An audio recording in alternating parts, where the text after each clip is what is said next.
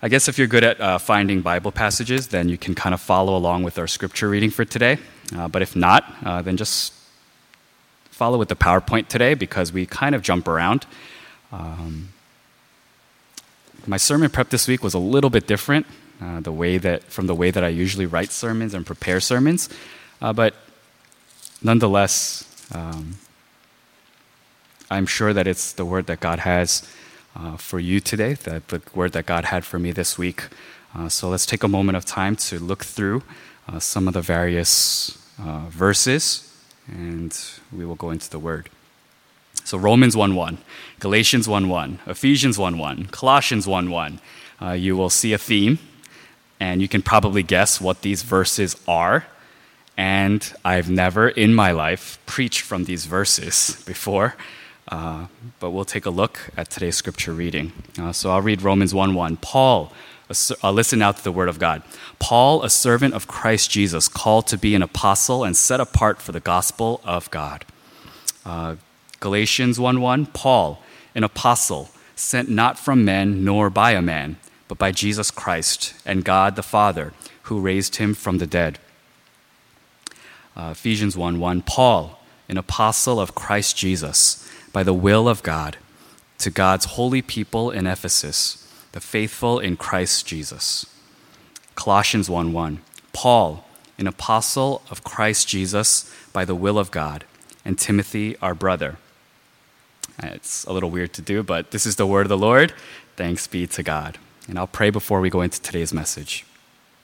God, would you speak to us things that we might not expect? Would you speak to us through verses that are not often preached? Lord, would you open up our ears and open up our hearts?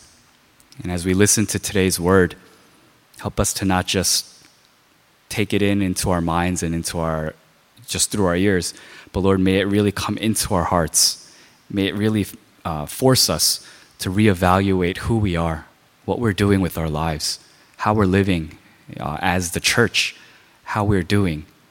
Lord, we ask that your Holy Spirit would speak words, individual words, personal words, intimate words to each and every person in this room, but together also, corporately, collectively, as a group, as a community. Lord, we pray that you would speak to us a message that makes sense, that really convicts our hearts, that really drives us and inspires us towards action and change. Lord, we thank you, God, and all this in Jesus Christ's name I pray. Amen. As uh, many of you know who attend the English service, uh, I've been reading through the book of Acts. Uh, I've been really trying to study it uh, once again. I've read the book of Acts uh, hundreds of times, but uh, in the context of our English service, in the context of this ministry, uh, trying to think about uh, the roots of the church, trying to think about the way that the Holy Spirit was moving through individuals and then also together and collectively into groups of people. I've been really trying to figure out uh, what our direction is, what God's will is for this ministry, what He wants us to do with our time together, with the people that we collect, with the people that we're here with, the people that are worshiping together. And so I've been reading through the book of Acts. And I've been preaching from the book of Acts for the English service. Uh, but today, obviously, you find, we find that this is not from the book of Acts. Uh, but it was in the reading of book of Acts that this sermon came together. And part of it, I want to give you a little bit of insight into what drove this to be uh, the scripture passages uh, for today. Uh, but I was, I was reading through the book of Acts. You know, it's a lot of it, and the portion that I'm in, if you kind of been following along with the progression of my sermons and the scripture reading, uh, the, the scripture passages, you know, I'm in the portion in the kind of the late teens, the mid to late teens. And if you're familiar with the book of Acts, it's a lot of descriptions about trips that Paul is making. It's about his journey, it's about places that he's visiting. Uh, he's going to Corinth, he's going to Athens, he's going to Ephesus. There are all these stories about his travels. And it's a lot of stuff. it's very heavy stuff. And I think because I used it in a sermon in previous weeks, this phrase gets, got stuck in my head. But Paul, through, Paul went through many things. He went through some stuff. And I was reading the book of Acts and I was like, wow, this is the kind of stuff that if you just experienced once in a lifetime, you would be like, man, that's an amazing, that's an adventurous life. You know, that's something kind of amazing. I can't believe someone got to experience those kinds of things. I can't believe you survived those kinds of things. I can't believe that you would go through that and then go back and do it again. It's that kind of stuff, these kinds of stories that you find in Acts 18 and uh, Acts in the teens. And it made me wonder how does Paul do this? Why does Paul do this? How could he have gone through all of these things? If you have time in the week, please do. I encourage you to read through the book of Acts right around that section, right around when they start describing Paul's trips and some of the things that are happening to him, some of the, the hardships that he's facing, some of the victories, some of the things that he's getting to see as he walks and partners with God. It's amazing stuff. You know, and it, may, it makes me kind of revere Paul. It makes me look at him and go, man, I want to live a life like that. Maybe not as dangerous. Maybe I don't want to get beaten as much as he does. Uh, maybe I don't want to go to jail as much as Paul does. Uh, but there are certain, certainly things where we look at Paul and go, that he lived an amazing life. He lived a life that, that just really reflected being a disciple of Jesus Christ. And it made me wonder why? How? How could he go through these things? And it made me ask myself the question could I do that? Could I live a life that even reflects a portion of that life? Would I be comfortable even if I were in one of those stories, if I were in one of those cities? Would I have the courage? Would I have the determination? Would I have the inspiration in my heart to get up from whatever city I was in and to go to the next city? To seek the next challenge, to face the next hardship. It really became kind of, you know, it, it sometimes when I'm preparing messages, sometimes when I'm preparing sermons, it takes me down like several rabbit holes and it starts making me like evaluate parts of my life. It, it, I sometimes get like flashbacks uh, to uh, moments of when I was on missions or when I was sitting as a youth group student in church or, you know, just personal times that I've had with God, you know, once I became a pastor. But all these kind of images come to mind. And it started making me really think about the direction of my life, made me really question what I'm doing and why I'm able to do these things, how I'm able to do these things. If things got harder, would I be able to stick around? If suddenly there were more challenges and I knew that they were coming, would I be able to follow through would I be able to power through the way in which the Apostle Paul did? And how? Why? And it made me just go kind of like from book to book. And it made me kind of read some of the letters that he wrote to some of the cities uh, that he visited, some of the churches that he established. And for some reason, and this has never happened before, I couldn't get off of the first verses. I couldn't even start getting into the meat of the letters, and I couldn't really like dive into what he was teaching, the theology that he was trying to leave behind. Every time I opened the book and every time I read those chapters, I just kept getting hung up on that first verse. And to us, the first verse is not really that important. There's not a lot to be learned from the first verses. You know, a lot of times we skip over that part or we just kind of go like, yeah, yeah, we're like used to hearing that. You know, and, and if you kind of notice the way that they're written, they're all kind of the same. They're all very similar. The, the, the formula is the same. And in fact, you know, this is probably just a standard introduction, a standard greeting, a standard opening for ancient letter writing. So he's using a formula. But in what he says, in what he is declaring, in what he is stating to these congregations, to these churches, what he is saying about himself, what he understands about himself, I think that's very important for us to take a look at. It's very important for us to start asking us the question if you were to introduce yourself, if you had to introduce yourself to a congregation, to a church, sometimes a church that hasn't met you before, what would you say about yourself? Who are you in your own eyes? This is kind of a morbid practice. It's a little bit depressing. Uh, but in one of my seminary classes, I remember that my professor, and she made us do this. And at the time, I was like, what is this? I'm, you know, I'm a young, healthy guy. But she said, if you were to write the heading on your own tombstone, what would you want to be written on that tombstone?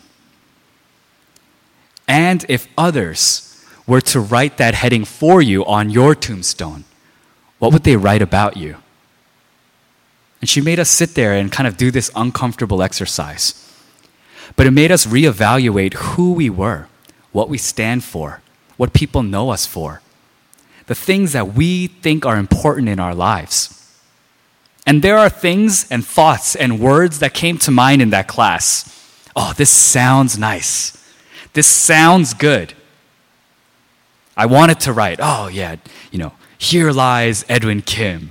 You know, he lived his life for Jesus Christ. Every, you know, like, it sounds kind of like, you know, it sounds kind of glitzy and it sounds very, you know, determined and it sounds very Christian.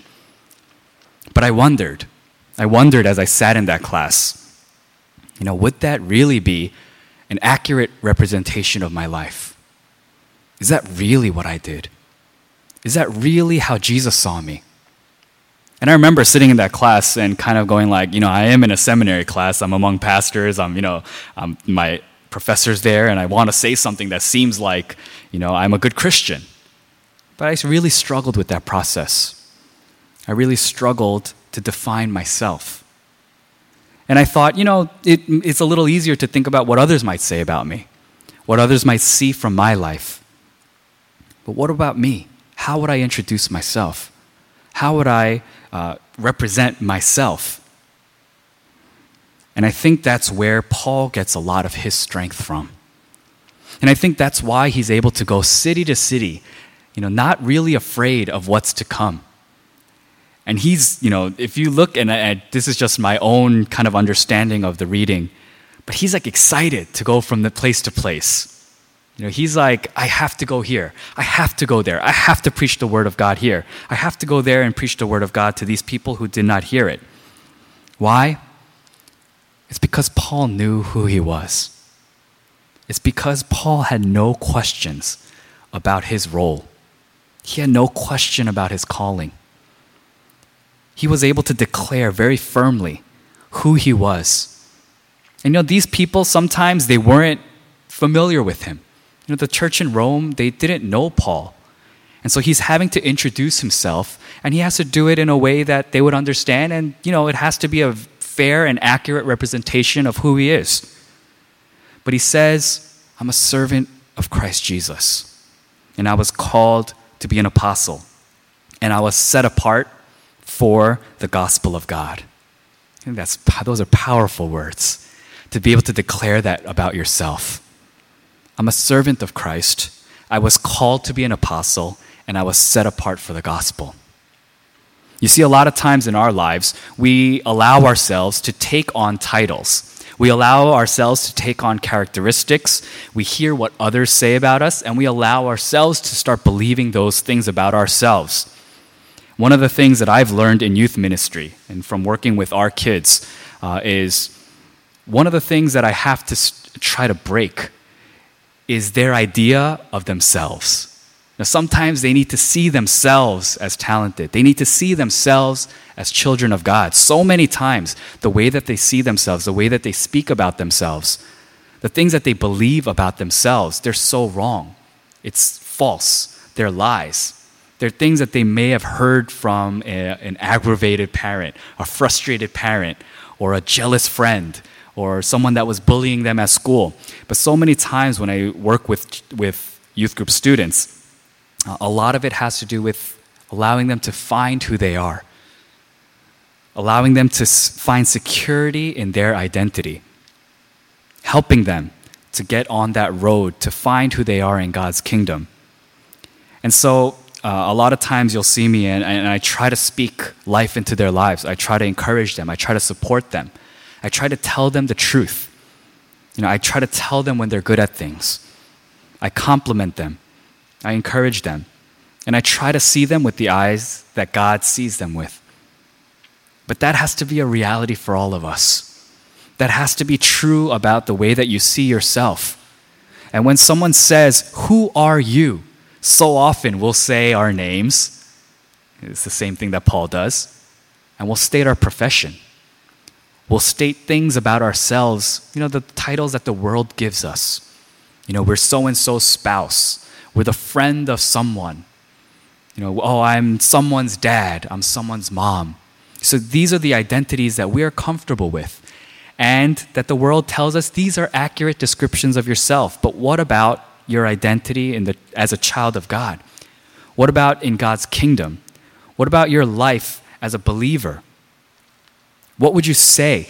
How would you describe yourself? Would any of these kinds of descriptions match the life that you are living? My name is Edwin. I'm a servant of Christ. You see, these are things that are hard for us to say because we know our lives. We know the struggles that we have. We know some of the temptations that we fall to. We know the sins that we're committing. And sometimes it's hard to represent the kingdom of God really well and really, you know, with conviction, with pride, because you know yourself. You know your weaknesses. Paul wasn't a perfect person. Paul wasn't sinless. Paul is not the Son of God, he's not Jesus Christ. Paul was a man. Paul was a man. He was a broken man. He was a sinful man. He was a man who had his faults, he had his weaknesses, he had his trials, he had temptations that never left him. Just because he became an apostle, just because he was doing the work of God, Paul didn't suddenly overnight become a perfect person. He struggled. He went through hardships. He committed sins. And yet, when he's introducing himself, when he's asked to describe who he is to the people of these congregations, to these churches, to these communities, he says, I am a servant of Christ. I am an apostle. I was called not by man, not by men, but by the Lord Himself, by Jesus Christ and God the Father. See, these are things that he's saying about himself. These are things that he believes about himself. He's convicted of these things. And that's why he will not stop. That's why he doesn't break when there's hardship in his way. But he's willing to carry on. This is a man who has purpose. This is a man who knows who he is, whose he is, and who he works for. And, when he, and because of those things, when you look at the stories in Acts, wow, he goes through many things. He goes to many places. He suffers many hardships and he continues on. He doesn't back down. He doesn't go back to his old way of life. He doesn't retire. He doesn't quit. He goes head on towards the ministry that Christ has given to him, the charge and the call that God has placed on his life. He, he fully believes that it is the will of God that he is unfolding in his life. I am an apostle of Christ Jesus. He's to be able to declare that in almost all of his, in, uh, in all of his introductions. And this is not just a light thing to do. This is very meaningful. This is very powerful. And the question that I ask of you today what is your identity? Who are you? Every once in a while, we have to really sit down and just think about that question. I hope you think about it every day this week. I hope every time you pray, you think about that. And you go, if I were to, if you were to give words to attach to my name, what would you say about me? God, what would you say about me? What is my purpose here? Who am I in your kingdom? What am I to do? You have to have conviction of those things in your life. That's the way that you will stay straight on your path. That is, when, that is how you will not grow weary, not grow faint. That you will not turn to the left or to the right, but when you have conviction, when you know who you are, when you know whose you are, then you will stick true to the path. You will stay true to who you are, no matter what comes your way. We don't need to chase trends. We don't need to reinvent ourselves. We don't need to try to make ourselves more than we are. We don't need to try to be attractive in the eyes of this world. If we just simply declare who we are in God's kingdom, who we believe ourselves to be, if we can state our, identi- our identity, the things that Christ died on the cross for, the things that God has called us to, then we are not ashamed no matter who we face, no matter what congregation we meet, no matter what type of people we are introduced to. The things that we say about ourselves, the things that we believe are in about ourselves, it will really dictate the way that we live our faith in our workplaces, in our schools, among our friends, with our family members, with our church members, even. I'll end with this. This is individual. In all these verses, he's, dec- he's stating him, you know, he's introducing himself, saying, Paul, I as an individual, this is who I am.